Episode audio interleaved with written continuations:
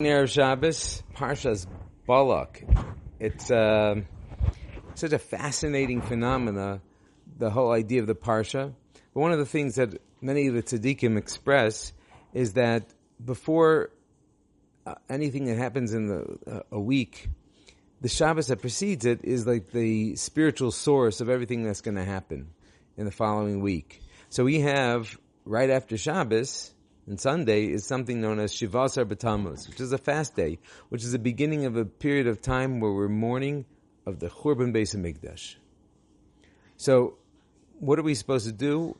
How do we, our, I guess, how does our approach to this Shabbos affect that which will happen in the coming weeks? And this, this week in Motzei Shabbos Sunday. So, just one of the things to have in mind is there's so many things happening in this world that are crazy.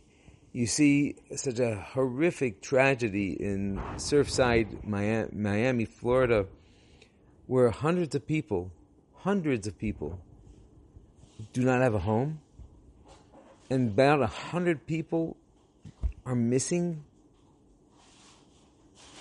What a tragedy! We have to understand that there's a, there's an, a message. Everything that happens is supposed to give us an impetus to respond, not just a reaction, a gut flippant reaction. We're supposed to think and respond.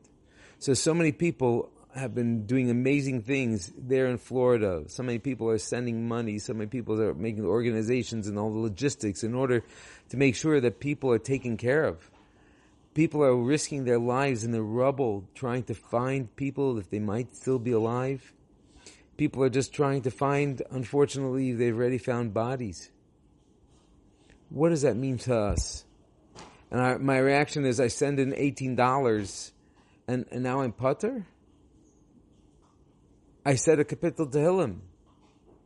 Is it, that's that, is that it? So obviously, yes, send money. Yes, say Tehillim. But Achenu Yisrael, are, are we? Can we be so callous and uncaring that I'm not going to do anything more? I've been Yitzhazain. So I think that it behooves us to understand that the whole Churban Beis Hamikdash that happened to Klal Yisrael is because of a lack of unity, a lack of Ahavas Yisrael. There was something called Sinas Chinam. And yes, we don't know most of the people that this tragedy happened to, but what does it matter? We all are in this together. We all have to plead to Hashem that if there's anybody alive, let him be found and let him be rehabilitated. And and everybody that's that who's in the situation should be able to find a place to stay. You know, it's not a simple matter. And then we got to take that a step further and say that the effect of our disunity was that the Beis Hamikdash was destroyed. Well, what did that basically do? That expelled Hashem Kaviochel out of his house. Do we realize that our Father has no place to live? Kaviochel? Does that mean anything to us? What am I going to do about it? I can't really send a check. But I could say Tehillim. I could try to be closer to my fellow Jew. I could try to feel for a fellow Jew and I feel even for Hashem.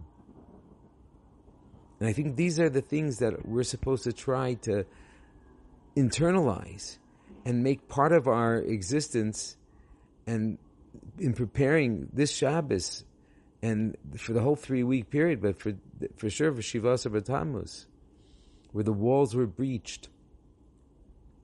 Let's say if we were able to like stop the walls from being breached, you know, it, maybe they would never come in. If you know, you think about this tragedy, if they would have put in reinforcing beams or whatever, I don't have no idea what the the real problem was. But if they had done it right to begin with, then we wouldn't be in this mess. So, what can we do now to go forward? Hashem should help us that each and every one of us should make the conclusions to ourselves that we need to make. There's somebody that we have a little bit of a hard feelings towards, to forgive and forget, to move beyond. Try to think, how am I thinking about somebody else? Am I caught up in my own life? Or I'm able to include other people in my sphere?